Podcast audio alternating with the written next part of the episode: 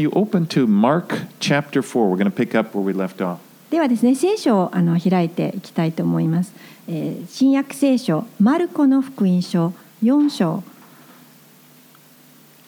を続けていきたいと思いますマルコの福音書4章です So, uh, it's been a couple weeks, so let me get you up to speed. Remember, Jesus had just finished giving them a very important parable. マルコの福音書4章ですイエス様はあのとても重要な例え話を終えられたところでした It was the, the parable of the sower, the farmer who goes out and sows seeds. でこの例え話というのは種をまく人の例えでしたそれは農夫が出て行って農地に種をまくというものです And as he goes out, he, the soil falls on four different types of, of soils, or the seed. The seed falls on four different types of soils. でですねそのまかれた種というのはこの4種類の違った土地へ落ちていくという話でした The, the, the, at first, the seed just fell along the path, and immediately the birds ate it up. で最初の種が落ちたところはあー落ちたんですけれどもそこには鳥がすぐやってきてその種を食べていってしまいました The second seed fell on rocky ground, であの2つ目の種は荒れ地に落ちました and it, it's imme- immediately it sprang up, but it, it quickly died because it didn't have roots going down. でその岩の上に落ちた種はあのすぐにあの芽を出したんですけれどもすぐにまた死んでしまいますなぜなら根が浅くしかあの張ることができなかったからです And the third seed fell among the weeds, and it got choked out as it tried to come up, and the weeds were growing, and it choked it out. そしてこの3つ目の種が落ちたのはこの雑草の中でしたで、えーそれはえー成長して実を実らせる前に雑草の方が生い茂ってしまって、えー死んでしまいました And then the fourth seed fell on good ground, and it grew and to produce a lot of grain. で4つ目の種は良い地に落ちてそれは成長していってたくさんの実を結びました Now, Jesus then explained the parable, and he explained that イエス様はこの例え話をされた後にこの種は神の言葉を表していると説明をされました。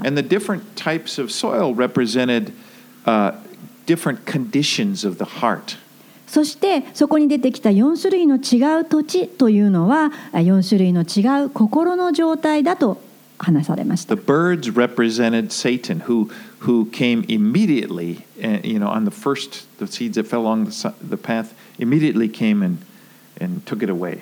であの最初の種は、えー道端に落ちたんですけれどもそこに鳥が出てきましたけれども鳥は悪魔のことであるとその悪魔が飛んできてすぐにそのまかれた御言葉を持って飛んでいってしまう Then the second condition, Jesus explained, was a person who receives the word. At first, they receive it with joy uh, and gladness, but they don't have any roots. であの2つ目の、え、心の状態というのはあのその御言葉を喜んで受け入れるんですけれどもでもあの根を張るということはしない。Them, kind of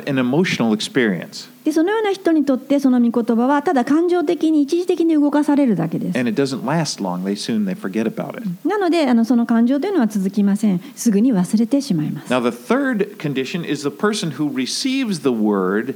it- It's the, the seed among the weeds, but they receive the word, but the, their hearts are filled with the cares of life and the, the desire for things, and that just kind of chokes out the word. そしてこの3つ目の心の状態というのはその御言葉の種がまかれるとこの喜んで受け入れるんですけれども周りに雑草だらけですそして.そしてその雑草というのはこの世のあの、えーことですね。And it doesn't bear fruit. えであのそのことによって世の世のことでいっぱいに気持ちがなってしまって、えー身をま実らせることができま It せん had too much to compete with. つまりこの神の言葉に競い合うような事柄がたくさんありすぎるんです Now, the fourth condition is, is, is what, of the good seed on good ground. That's when the word comes into uh, a heart that's willing to receive it in faith. そしてこの4つ目の心の状態というのはこの御言葉が落ちてきた時に信仰によって喜んで受け入れる人のことです。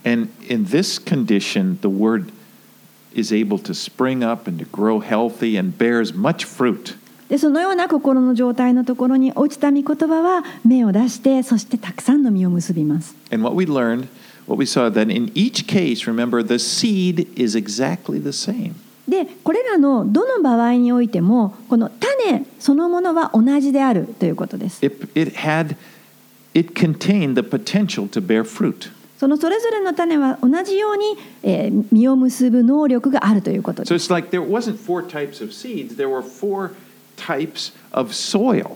4種類の違った種がまかれたのではなくって4種類の違った土地に落ちたということです。And this is the condition of the heart. それは心の状態の違いです。And what we learn in the scriptures, the condition of our heart is very, very important. この御言葉を通して私たちが学ぶのはこの私たちの心の状態が非常に重要であるということです。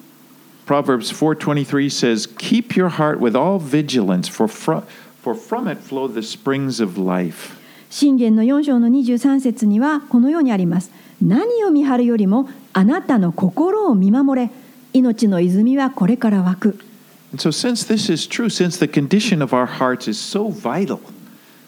we need to be watching over our hearts. でこの私たちの心の状態がこの土のように、えっと、非常に重要である肝心であるということを知るときに私たちは本当に心を見守っていかなくてはいけないんだということが分かります。You know, that's that's something we do. それは私たちがするすべき You こ know, と we, で we, す。we don't make a seed grow, but we we're like the farmer. We we go out there and we or the gardener, we we we tend the soil. で私たちはその種をこう成長させていくというものではないんですけれども私たちは農夫ですだから土をこの耕してえーその良い状態を持っていくということが私たちに任されていることです You know, till it, keep it soft. つまりこの耕すいつも柔らかくしておく心を Pull the weeds when they come up. 何か心に雑草が生えてきたならそれをすぐに引き抜いておく You know, that's like when, when you have worries, what does the scripture say? It says, pres- it says, don't be anxious about anything, but present your requests to God. であのこの世のあのいっぱいの心配事が心にたくさん生えてきたらどうしましょうそれを聖書は何と言っていますかあなた方のあの心配事を主に委ねなさい捧げなさい聞いてもらいなさいと言っています And that's, that's kind of how I think it's weeding. You know, you just take, you don't let them grow there. であの心の中にそのような世の心遣いが生えてしまわないように引き抜いていく。それを神様のもとに持っていくということです。Okay, so now Jesus is going to continue on to another parable. でその例え話が終わった後にイエス様は続けて別の例え話をされます。Let's read uh, verses 21 through 25. 4章の21節から25節の例え話です。お読みいたします。4章の21から。イエスはまた彼らに言われた明かりを持ってくるのはマスの下や寝台の下に置くためでしょうか？食台の上に置くためではありませんか？隠れているものであらわにされないものはなく秘められたもので明らかにされないものはありません。聞く耳があるなら聞きなさい。また彼らに言われた。聞いていることに注意しなさい。あなた方は自分が測るその測りで自分にも測り与えられその上に増し加えられます。持っている人はさらに与えられ持っていない人は持っているものまで取り上げられてしまうからです When studying the parables in this chapter, you, you see how they're related to one another. この章で私たちがあの例え話を学んでいきますとこのお互いの例え話が関連しているということを知ります So Jesus had just been explaining the meaning of the parable of the sower to his disciples. イエス様はですねこの話をされるその前に彼の弟子たちに対して種まきの人の例え話を終えられたところでしたその説明されました In verse 11, he said to his disciples, To you has been given the secret of the kingdom of God, but for those outside, everything is in parables. でそれを話された時に11節なんですけれどもイエスは言われたあなた方には神の国の奥義が与えられていますが外の人たちには全てが例えで語られるのです And then he explained the meaning of the parable of the sower. でそのことをおっしゃってからイエス様はこの種まきの人の、えー例え話を説明されたんです。And then in verse 21, he's continuing this conversation with his disciples, and he tells this parable of a lamp about a lamp on a stand. そして今読んだ21節のところはイエス様はまだ同じようにこの弟子たちと会話をしながらそして続けてここのあの食台の明かりの例え話をされたんです。And in those days, they used to carry around these little oil lamps. Maybe you've seen pictures like a ceramic, the wick would be on one end and there were kind of little handle. And they would just carry them around to see when it got dark. 当時はですねランプというのはこの灯火皿というのをご覧になった方がいるかもしれませんがそこにこう油が入れられていてそこにこう芯が浸されていてその先にこの火が灯されるそういった明かりを、まあ、オイルランプですねを使っていましたで暗闇を歩く時にはそのところに火を灯して、えー持って歩いて照らしました And of course, it would be ridiculous if you had this lamp. You're, you're, you're, you're not going to put it under the bed, hide it, light it, and put it under the bed and hide it there. でもちろんですねそのように火をつけた灯火のランピランプをこの何かテーブルの下だとかベッドの下に置いてしまうということは馬鹿げたことです。 You know, and, and in the same way, Jesus is talking about hiding God's truth. In this, i- i- in a parable, so that no one will see it. He, uh, in the same way, Jesus is not hiding God's truth in a parable so that no one would see it. うんでも同じようにですねイエス様はここでおっしゃっているのは神様の真理というのもあの隠されることはないというふうに例え話の中で話しているわけです神様の真理が誰からも見えないところに隠されることはない The ultimate purpose is to bring the truth to the people.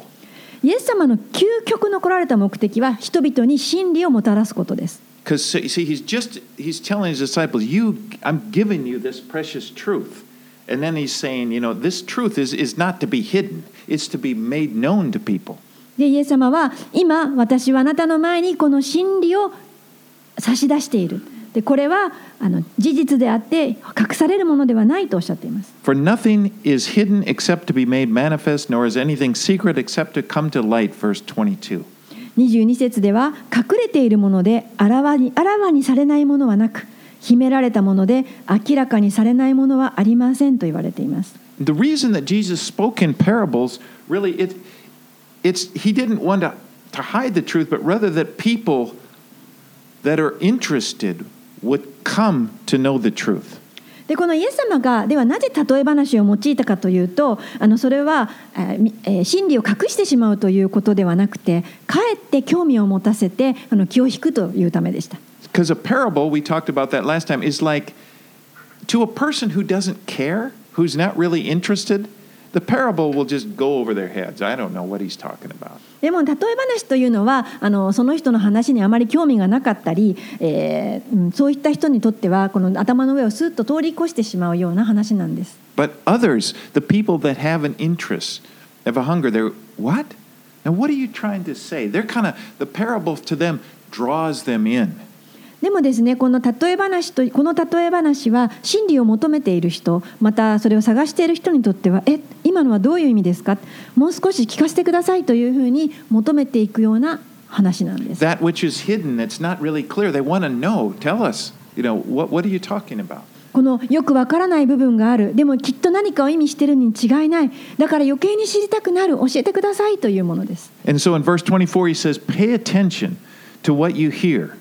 With the measure you use, it will be measured to you, and still more will be added to you. で24節聞いていることに注意しなさいあなた方は自分が測るその測りで自分にも測り与えられその上に増し加えられますと言われています So this is, it's just like the parable of the sower, where the good seed produced a lot of, a, a lot of fruit. Here it's the person who values truth and seeks after it is going to receive more and more.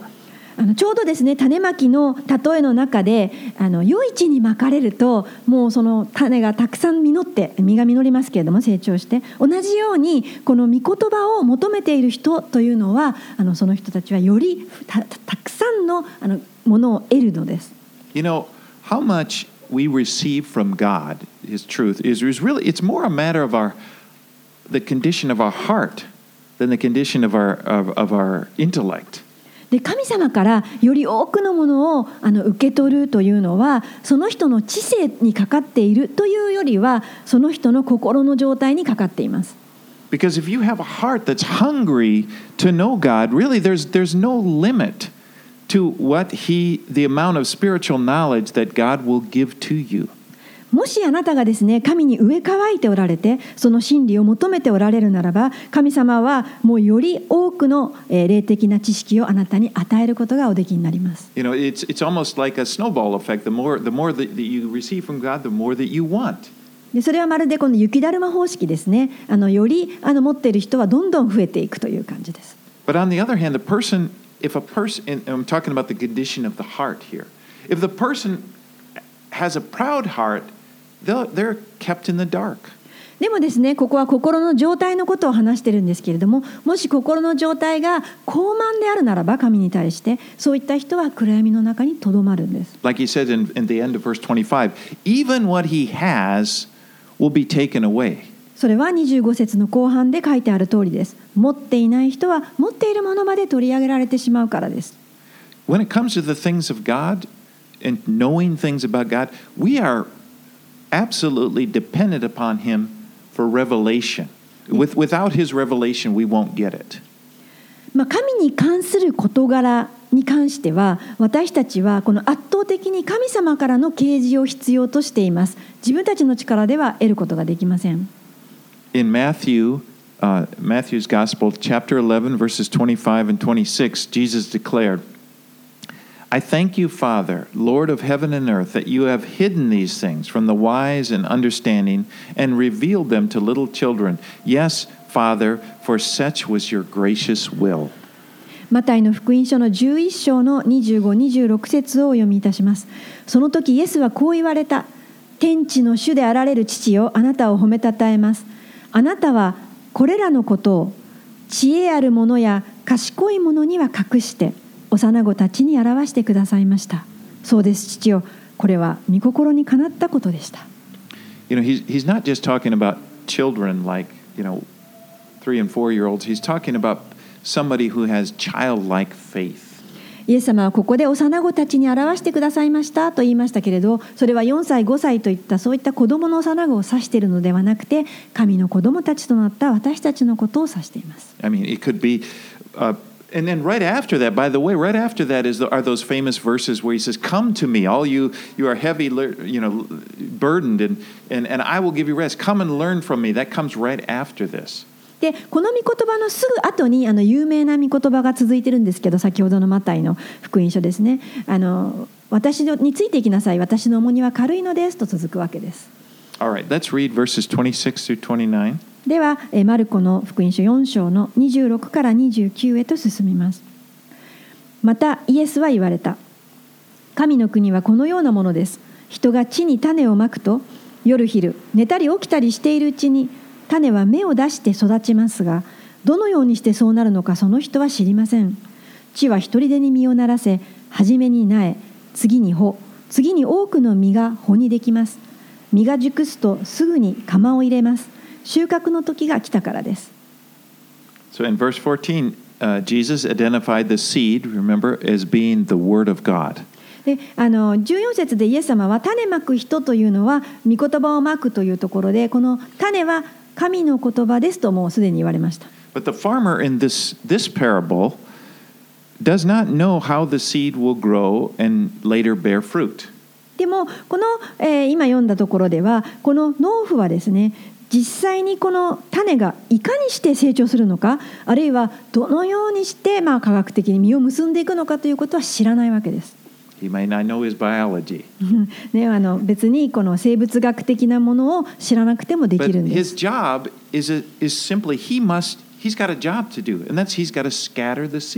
種まく人の仕事というのは単にこの種をこうまいていくということです。And the seed has everything it needs to bear fruit, but it just needs to be put into the right soil. でその種が実を結ぶためにはどうしたらいいかというと良い地に落ちているということだけ And, です。and that's a very important thing to, to realize. The, the ability of the seed to produce fruit is not dependent upon the person sowing it. なのであの重要なことはこの種がえー育つかどうかというのはこの種まきの人にかかっているわけではないんです。The Word of God itself has the power to produce spiritual fruit. この神の御言葉その種そのものに力があってそれが霊的な実を結ぶことができ And, ます and the power to change a person's life is really it's in God's word. ですから人の人生を変えるその力というのは神の御言葉の中にあります You know, the power doesn't come from the person sharing it, you know, maybe his cleverness or whatever. It, it, the power is in the word. 神様の御言葉というのは何かそれを話している人やシェアする人の賢さだとかそういったものには全くかかっていません神様の御言葉そのものに力があります And what this should do for each of us, でそれはじゃあ私たちにはどのように適用できるでしょうか take the pressure off. You, you don't need to feel pressure that you, you, uh, you must produce fruit in somebody's life. ですからその例えば適用するならばあなたはもう自分をに何かプレッシャーを感じる必要はありません何か周りの人に影響してえその人を変えなくてはいけないとかそういうふうに思うことはありません God is just, the, the main thing God is saying, I want you to share the word. You know, scatter the seed. でこの御言葉を成長するのは神様がしてくださるのであなたがすることはただ御言葉を分かち合うことただ種をまきなさい。で種まきの人のやるべきことは忠実であるということです。誰が私の周りのに置かれているだろうか。You know, it, it, to, to, to use opportunities to share the word. でそのどのような機会が周りにあるだろうかそのそこに種をまいていく and pray. That's a big part. Pray for people that are in your life. そして御言葉をまいたらその私たちの人生に携わってる置かれてる人たちのために祈る I know I've said this before, but I have to be reminded again and again. A lot of times, the people, especially here in Japan, the people that are in your life, that are around you at work, that are in your neighborhood, they, the chances are they have no one praying for them. でもこれはいつも私がねこの自分自身に言い聞かせていることなんですけれどもこの自分の周りにいるその今顔を思い出してくださいいろんな人たちそれとかまあ皆さんの隣人ですねその人たちっていうのはもしかしたらあなた以外にはあの御言葉に出会うチャンスがないかもしれないということです。And it matters. It really matters. When you pray for people, it matters. ですからあなたがその方たちのことを覚えて祈るということには意味があるあるんです。Now, if here's another truth that comes from the, the parable of the sower. If the seed is not sown, you can be certain of one thing there will be no harvest. でまたですね種まきの御言葉の適用のもう一つのことですけれどもあのもしあなたがですね種をまかなければ収穫を期待することはできないという原則があります。I mean, it's, it's, it's obvious. If you don't plant any seeds, nothing's going to grow. まあこれはねあの当たり前ですよね。皆さんが種をまかなければそこに何もあの生まれてきません。And so, you know, the word of God it must go out. なので神の御言葉というのはあの必ず外へ出されていかなければいけません。You know, this is something, even though we're kind of, we're city people, you know, but some of us may have a garden, but we still understand. This Mhm. principle of sowing and reaping is something everybody can understand. まあね、私たちはこう都市に住んでいてもしかしたら種まいたりしたことがないかもしれませんけれどもでもですねこの種まきの人の例えというのは皆理解できるものですね。 I am the world's worst gardener, or one of the worst. で私は世界の中でも有数なあの本当に悪い庭師だと自分のことを誇っています。何度もトマトを植えたんですけど成長しませんでした。でもですね、そんな私でもですね、この刈り取りとあの種まきと刈り取りの原則は分かるんです。I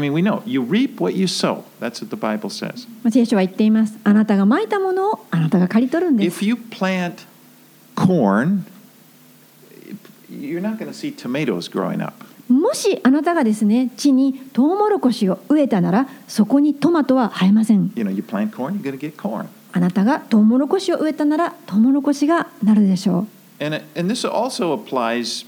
to us personally. Galatians chapter 6, it talks about how we can sow to the spirit or sow to the flesh. うでそれはですね私たちの人生の中で、まあ、ガラテヤ人への6章にもよく書かれているんですけれどももし自分の肉にまくならばあ肉から滅びを刈り取り御霊にまくなら御霊から永遠の命を刈り取るとあります And, it, and then the implication, you're going to sow whatever you reap. ですからどういうことかというとあなたがまいた通りのものをあなたは刈り取っていくのです。And what we have seen from these parables, the, the, Jesus identified the seed is the word of God. そして今読んでいるこの御言葉では種は御言葉をまくのですと言っています。And it's important for us to be, and I'm talking about ourselves here. Now, the, personal application, we need to be sowing good seed into our hearts. そしてですね個人的なあの適用ですけれどもこの御言葉をまくってどこにまくんでしょう自分自身にまいていくんですよ And, and that means the word of God, you know, reading the word of God, meditating on it, and just それは聖書の御言葉を読んだりそれを思い巡らしたりすることです And remember, that's what produces fruit. So it's there's power in the word to do that. でそのようなことをしていくときに実が実っていくんですなぜなら神の御言葉の中に力があるからです And there's also the if a principle of sowing and reaping, the amount, like how much seed is sown is important. でですね、また種まきのこの原則の中にはあのこういったこともあります。それはあの量ですね。どれだけの種をまいたかということも原則としてあります。まあ聖書の中にもありますね。あの少なくまくものは少なく刈り取り、多くまくものは多く刈り取るという聖書箇所があります。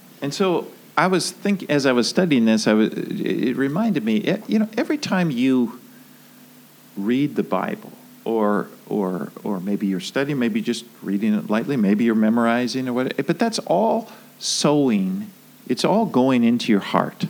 なのであなたが聖書をこう開いて読んだりそれからこう暗唱しようとされたりするかもしれませんがそれらのすべて一つ一つがあなたの心への種まきであると覚えておいてください。And in this, what we need to realize is that seeds are being sown in your heart all the time. And by seeds, I don't mean just the Word of God. Seeds, every weeds are being sown in your heart. あそれでですね、まあ、御言葉以外のすべての種を指して言うんですけれども私たちの人生には常に常に心の中にいろんな種をまいているということも知っておいてください that, you know.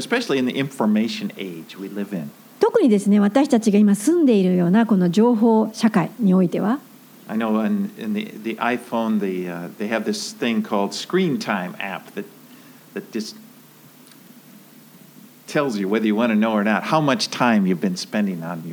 まあ、例えばスマホの iPhone なんかですと スクリーンアプリといって あなたは何時間今日あの画面を見ていましたよっていうふうに教えてくれてしまうものがあるんですけど。まあそんなの見ると驚きます。えそんなに読んでないよね。嘘。だ。えそんなに私ネット読んでたっけ？みたいな。You know, and then when I was thinking about it, if if it depends, not everything on the phone. There's a lot of I got a lot of Bible apps there, and you mm-hmm. know, there's a lot of. But the truth is, I know, speaking personally, there's a lot of weeds that get sown if I spend all that a lot of time just taking in, just you know, reading about the cares of the world. And, まあそうですね、あのネット自体が悪いわけではないですネットの中には聖書のアプリとかいいものもたくさんあるんですけれどもでもですねそういったものを読んでいって私たちは本当に聖書以外のこのいろいろなこの世の中の雑草の種をたくさんまいているということを知っておくことです。going, you know, one news website to another, ね、例えば 一つのこの事件やあの政府のいろんなことあの社会のいろんな問題を追っていくと、I don't like conspiracy theories. I'm joking. but just practically speaking, if you do, just think of when I think about it, if you spend hours reading that and you spend like five minutes reading the word, well, it's not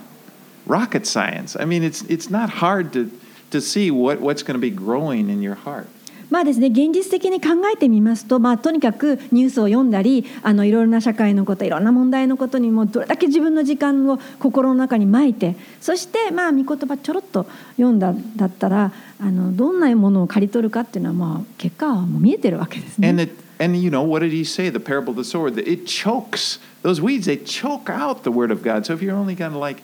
you know, reading the word of God a little bit, and then everything else is just going to choke out and keeps keeps it from bearing fruit in your life. でこの先ほどの聖書にもあったようにこの中によあのいろんな世の中の欲求だとか世の中の心配事だとかもうそういった問題をたくさんたくさん心の中にまいて雑草をたくさんいあの成長させてしまったら中にいくら、えー神様の御言葉の種をちょこっとまいたとしてもそれは枯れてしまうと教えているわけです。Okay, let's move on to 30 through 32. He talks more about ではですね続けて Seeds and えー30 so 節.から32節にえー入りたいと思います。またイエスは言われた。神の国はどのように例えたらよいでしょうか？どんな例えで説明できるでしょうか？それはからし種のようなものです。地にまかれる時は地の上のどんな種よりも小さいのですがまかれると成長してどんな野菜よりも大きくなり大きな枝を張ってその陰に空の鳥が巣を作れるほどになります So the mustard seed is, is a tiny little seed, but it grows into one of the largest garden plants. このからし種というのは本当に小さな種なんですけれどもそれは大変大きなあの木のうちの一つになります And this is uh, like the kingdom of God. でそれは神の国のようであると It begins by sowing the word of God into people's hearts. でも最初はですね神の言葉が 心の中に一人の心の中にまかれるのみ And this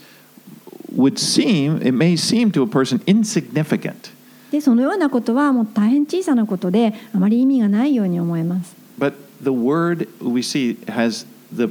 it has the power to change the world. しかしその御言葉にはあの人を変える力が世界を変える力があります Think of it. Jesus began with a group of a small group of fishermen. で思い出してみてくださいイエス様は最初に本当に少人数の漁師を集めただけでした They probably no one probably even took them that seriously, except Yeah. for when they wanted to eat fish. You know, うん I- まあ、あま anyway, り they, こう they were just fishermen. You know, ただの漁師でした別にその深く考えてあの始めたわけではないと思います but he discipled them. Jesus was with them three years. He discipled them, でもイエス様は3年間彼と共に過ごされて弟子にされました。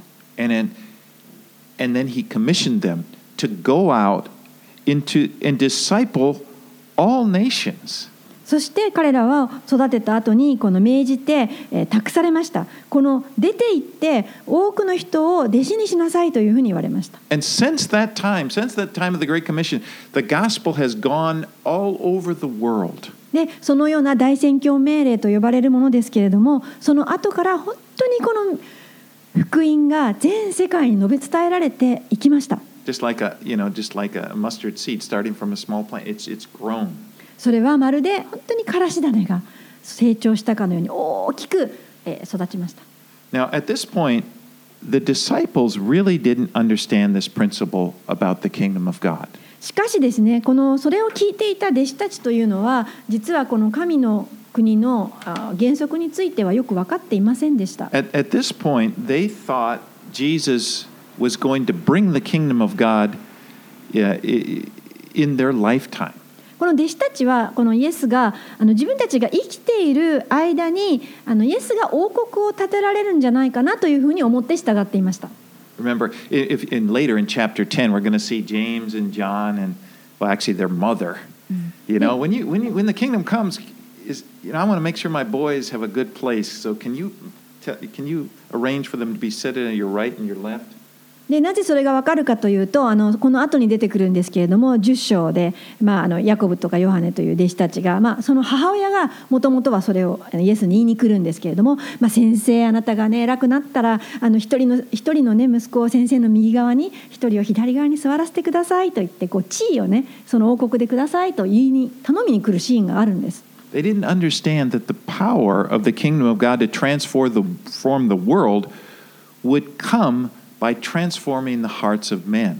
つまりこの弟子たちもその時代の人たちはこの神の国というのがあの神様の国というのは、えーとですね、世界を変えてそして人々を変えていくそういった力があるものだというふうに思って分かっていなかったんです。It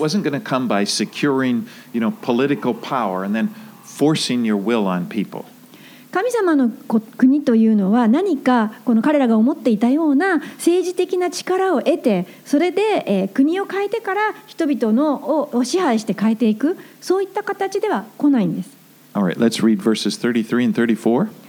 マルコの福音書の4章の3334を読みいたします。イエスはこのような多くの例えをもって彼らの聞く力に応じて御言葉を話された例えを使わずに話されることはなかったただご自分の弟子たちには彼らだけがいる時に全てのことを解き明かされた So the disciples had a special privilege of having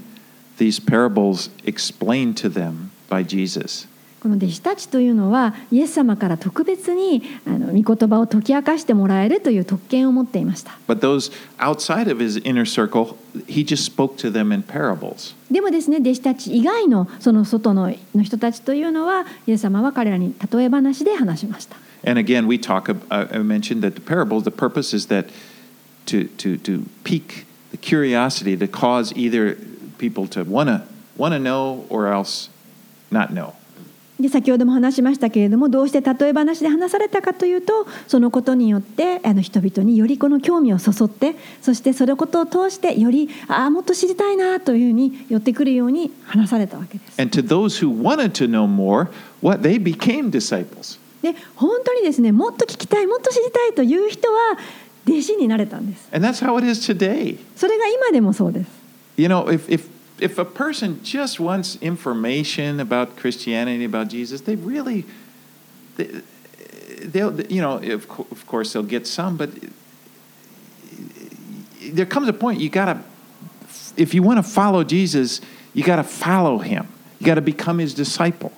で今の時代でも同じです例えばですねキリスト教のことについてちょっと知りたいと思ってあの来る っていうことだけですと、まあ、それだけ少しは知ることはできるかもしれませんけれどもでもこのイエス様を知りたいというならばイエス様をに従っていきたいと思うわけです。And by disciple, I don't mean something big and difficult. I mean just basically, I'm a learner. That's how I see my life. Jesus, show me how to live. でこのイエス様に従っていくというのはイエス様の弟子になるということですけどじゃあ弟子って何か難しいものかっていうとそうではなくってこの他の見習いこうイエス様についていきたいイエス様のようになりたいというふうに願うということです。And this is how, this is the pattern of the kingdom of God. でこれがですね神の国が成長していくあの方なんです。You know, Jesus, he's calling disciples and people to, to follow him. イエス様はこの弟子たちがこの自分に従ってくるように召されました。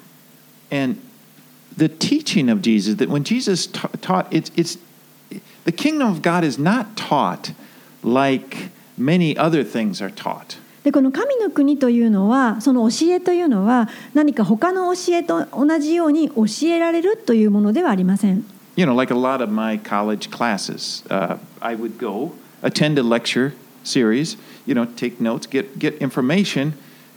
and I wanted to pass the test. You know, I wanted to, the idea was I want to know this information so that when test time comes, I can put, the te- put it down on the test. 例えばですねもう私が大学に行って何かを学んだ時にはその講義を次々と取ってでそれはなぜと取るかというとそこから情報を得てですねそしてえー学んだ知識を後でまあテストかなんかがあったらそれを取って書けば何かこう受かってそれをパスしていく Nothing wrong with that. That's a good thing. We need that. でそういった学びっていうのは別に全然問題ないですそういった学びも必要です But the kingdom of God, as Jesus teaches us, it's, it's different. でもイエス様が教えられている神の国の教えというのは違います We learn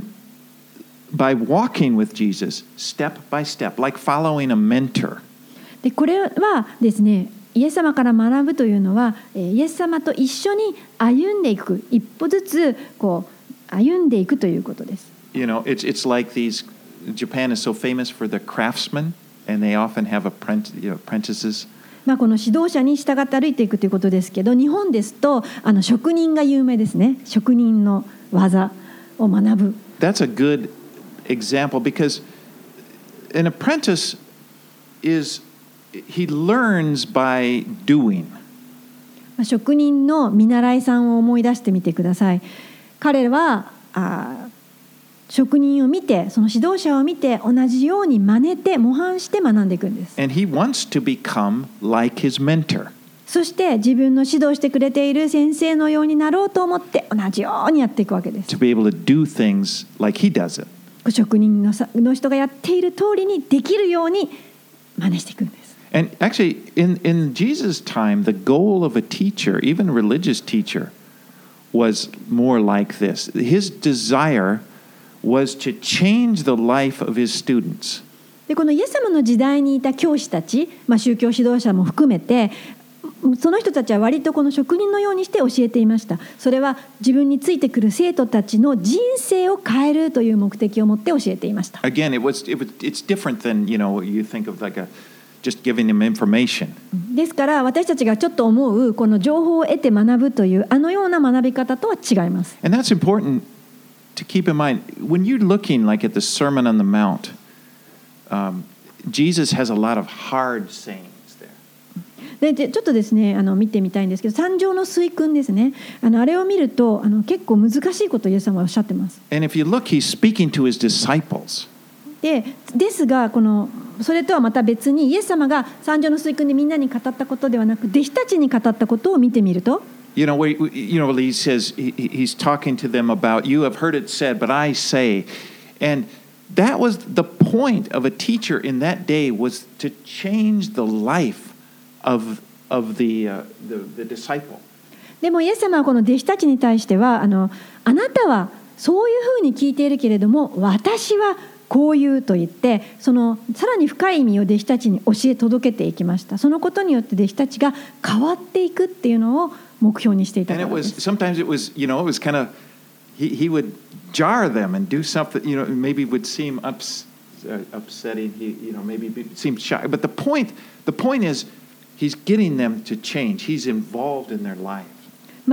ちょっとですね一人一人の中に深く関わっていってある時はその人をちょっと、怒らせるというかそのぐらい近づいてしまうことがあるんですけれどもでもゴールとしてはその人に関わって変えていくということをイエス様なさっていました。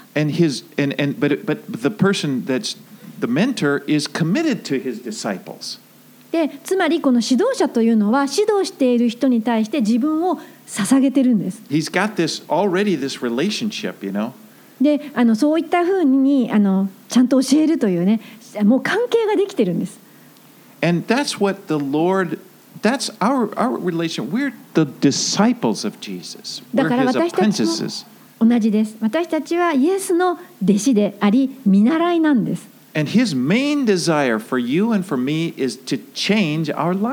で、イエス様のこのゴールは私たち、あなたと私のこの人生を変えるということで教えてくださっています。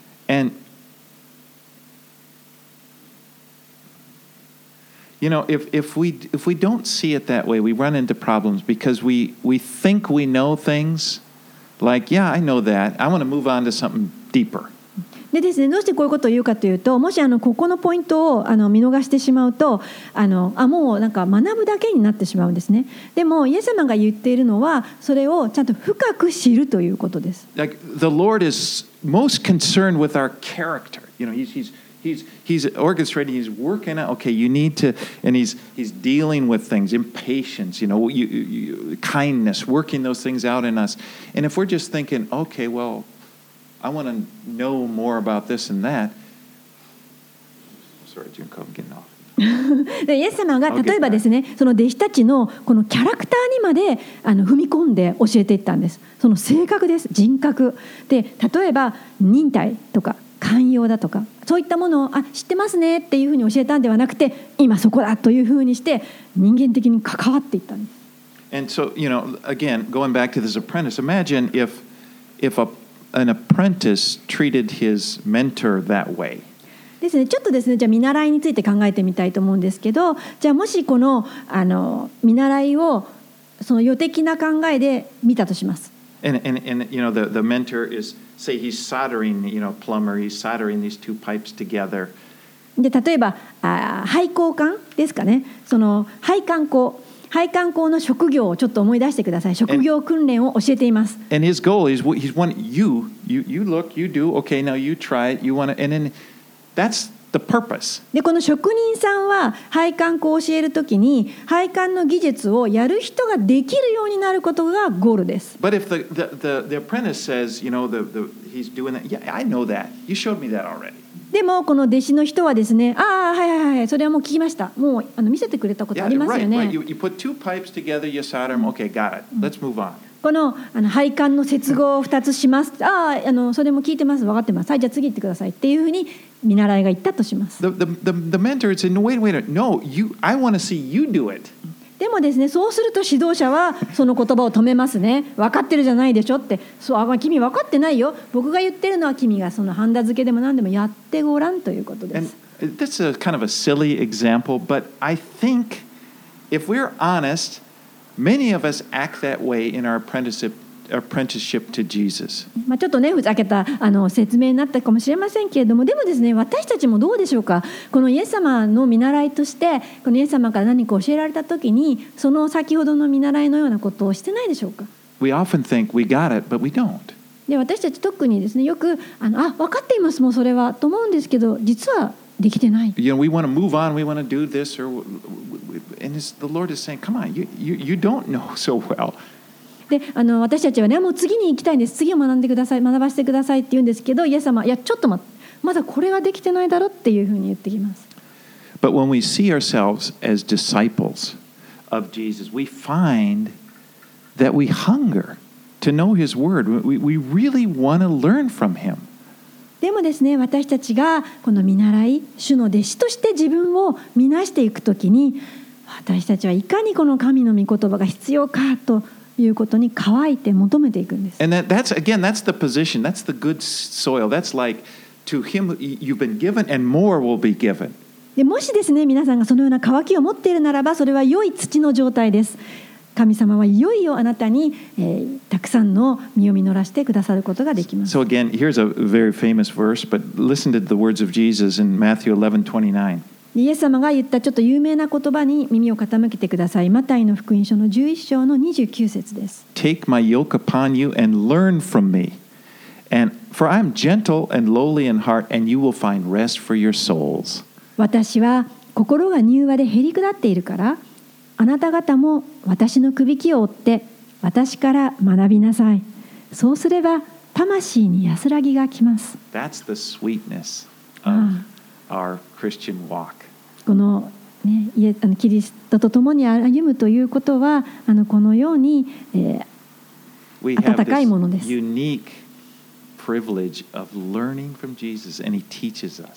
で私たちにはこのようなあの本当に、えーそうですね、えー特別な特権っていうんですかねイエス様が私たちにこのように語ってくださるんです All right, let's read verses 35 through 41. マルコの4章の35節から41節をお読みいたします。さてその日夕方になってイエスは弟子たちに向こう岸へ渡ろうと言われた。そこで弟子たちは群衆を後に残してイエスを船に乗せたままお連れした。他の船も一緒に行った。すると激しい突風が起こって波が船の中にまで入り船は水でいっぱいになった。ところがイエスは船尾で枕をして眠っておられた。弟子たちはイエスを起こして「先生私たちが死んでも構わないのですか?」と言った。イエスは起き上がって風を叱りつけ湖に黙れ沈まれと言われた。すると風は止みすっかり凪になった。イエスは彼らに言われた。どうして怖がるのですか？まだ信仰がないのですか彼らは非常に恐れて互いに言った風や湖までが言うことを聞くとは一体この方はどなたなのだろ Now, this is the same day which he, which he was teaching his disciples, he was teaching them these parables. うでイエス様が先ほどの例え話をしたのと同じ日にこのことがありました And so he has them get into the boat and start heading to the other side of the Sea of Galilee. イエス様は彼らを船に乗せて、そしてガリラヤ湖の向こう岸に行きなさいというふうに言いました。で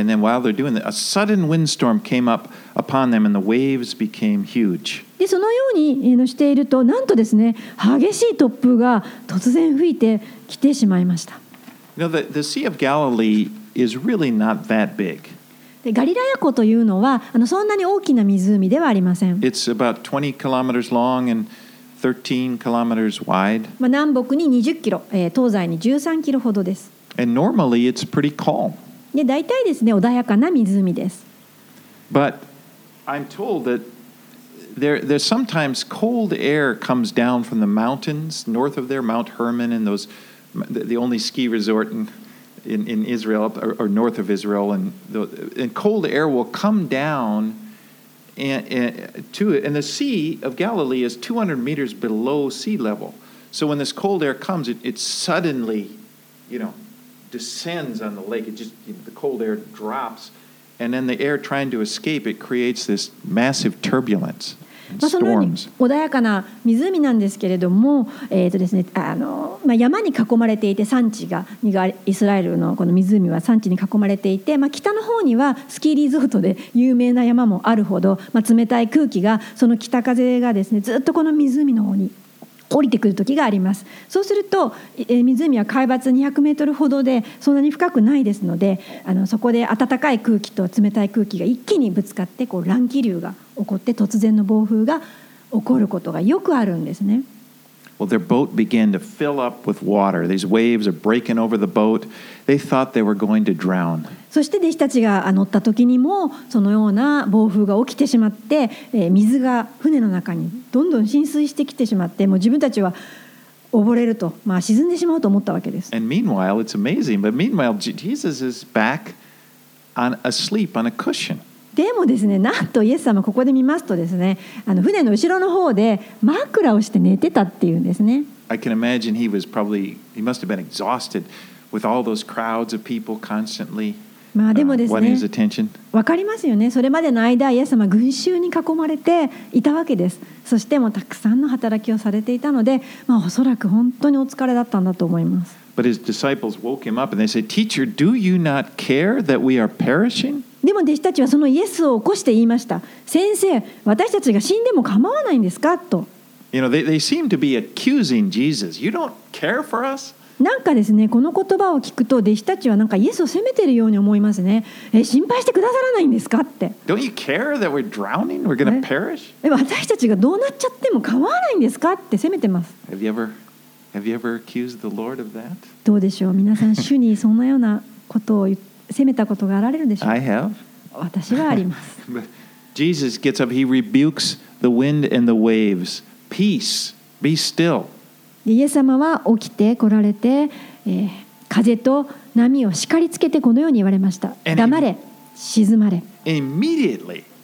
Can you, you remember this is, you know, a storm, the, the waves going, just like the, you know, think of the typhoon we had. And then he says, Peace, be still. And it, it's just calm. You, I mean, that would have an impact on you. そして暴風のようなああの台風の時のあんなようにあの荒れた中でイエス様がその言葉を発した時にですねすぐにこの凪になってしまったその驚きとはどういかなるものだったでしょう？And, the, and it was, the sea was like glass. ねまるでガラスのように静静まってしまったんです。Uh, Jesus says to them in verse 40, Why are you so afraid? Have have you still no faith? Why are you, why are you afraid? イエス様はここで、えー湖を沈めてから弟子たちにこう言いました。どうして怖がるのですかまだ信仰がないのですか You know, in looking at the story, you would think they have good reason to be afraid. でもですねあのこの今のところを読むとあの怖がるのですかと言われても怖がる理由は十分にありますよね。 I mean, the boat is filling up with water, the waves, and you know, why are you afraid? でも暴風雨にやられてふ船が沈みそうになってるんですよ。そこでどうして怖がるんですかって言われても But this question that Jesus asks, have you still no faith? That is pointing to the fact that they should have trusted in Jesus. でもですねイエス様のこの質問のえーポイントはここですまだ信仰がないのですかと言われたのですそれはまだ彼らはこのイエスを信用するというところに至っていなかったということをさ指し示しています Jesus had told them, remember, Jesus said, Let's get in the boat, we're going to go to the other side. 思い出してみてくださいイエスが言われたんですこの船に乗って向こう岸に行こう And he wouldn't have told them to do that if they wouldn't have been able to do it. イエス様はもし弟子たちが向こう岸に行けないのならばそのようなことをそもそも言われなかったんです But most importantly, I think, is the fact that he was with them. でももっと大切なことはイエスが一緒にその船に乗っておられたんです If Jesus is in the boat with you, the boat is not going to sink. もしイエスがあなたの船に一緒に乗っておられるならばあなたは沈むことはありません And, and hear this, everybody. You know, again, I want to remind you Jesus is with you. で私はもう一度言いたいんですけれどもイエスはあなたと共におられます And since Jesus is with you, he's not going to allow you to be destroyed. でイエス様が一緒におられるのであなたが滅ぼされることはお許しになりません So put your faith in him, どうかイエスを信頼してください trust in him. 信じてください The, the incident caused the disciples to be able to see who Jesus really was. でこの出来事を通して弟子たちは本当にイエスがどんなようなお方だったのかということに気づき始めたんです So they just watched him get up and say, Peace, be still. And then it's just immediately, and they, they, they're like, who is, who is this? That even the wind and the sea obey him. 暴風雨が吹き荒れている中でイエスが「黙れ静まれ」と言った瞬間に静まってしまったので弟子たちは風や湖までが言うことを聞くとは一体この方はどの方どういう方なんだろうというふうに言い始めました。この弟子たちはイエスをよく知っていました。一緒にあの一緒に寝泊まりしていたんです。一緒にこのあの働いてあの街を回っていたんです。Yeah, they ate with him. They laughed with him. 一緒にイエス様と食事をしてイエス様と一緒に笑って過ごしていたんです.イエス様のことはもうよく分かってたんです.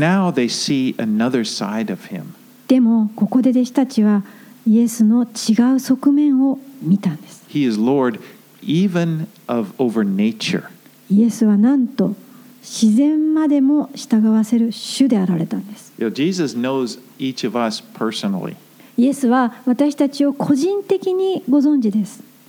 He, he knows the number of the hairs on your head. イエス様はあなたの今頭に生えている髪の毛の数までご存知です He knows your joys. He knows your sorrows. イエス様はあなたの喜びもあなたの悲しみもご存知です He knows everything about you. 主はすべてをご存知ですあなたのことにつ And い he, て and he walks with us and he shares our lives with us. イエス様はあなたと私たちと一緒に歩んでくださってそして一緒に生活しておられます And after walking with Jesus for a while, a lot of us, we, we feel like we're pretty familiar with him. そしてですね、まあ、そのようにイエスを信じて生活をしているともうイエス様のことをよく知っているように私たちは思いますね We may even feel comfortable rebuking him. You know, don't you care if I perish? だからですね何かあった時にあの簡単にこのイエス様を責めた責めることもできますねもうイエス様何とかしてくださらないんですか私が死んでもどうも思わないんですかなんて祈りもしてしまう But かもしれ then, ません then we go through something and we realize that this same Jesus that we felt so familiar with, it's like we're, we're given a kind of a fresh revelation. Wow, whoa, he's, the, he's my creator. でもですね同時に私たちはこのような親しみを持っているイエス様が私たちを創造されたお方であるということそしてこの全地を作られた創造主であられるっていうことをに気づくことがあります.もうそのイエス様が作られたすべてすべてのものを作られた And, you know, it's like we are kind of struck with a holy fear. でそのような神のことを啓示を受けるときに私たちは本当に聖なる恐れを経験します the fear of God. 神を本当に恐れます You know, it really is amazing to think about it that God, who created everything, the whole universe, that He would care about me. 本当にこれを考えると驚くべきことですけれどもこの全宇宙すべての被造物を作られた神なるお方が自分のことを心配しておられるということで That す。He would invite me to, to cast your cares upon me. えー私を今招いておられて私のすべての悩みを委ねなさいとおっしゃってくださってるの？And that He would invite us to be His disciple? そして今私の弟子になりなさいと私たちを招いておられるということ。もうこれって素晴らしいと思いませんか？ちょっと考えてみてください。私たちは本当に祝福されています。私たちは祝福されたものです。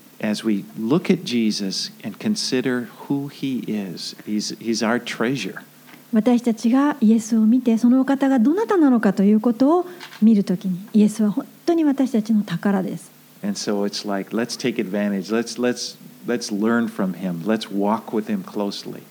で今この与えられた機会を生かして主と共に歩んで主たちから学んでいこうではありませんか？お祈りします Father, 父さんあなたはイエスを通してすべてを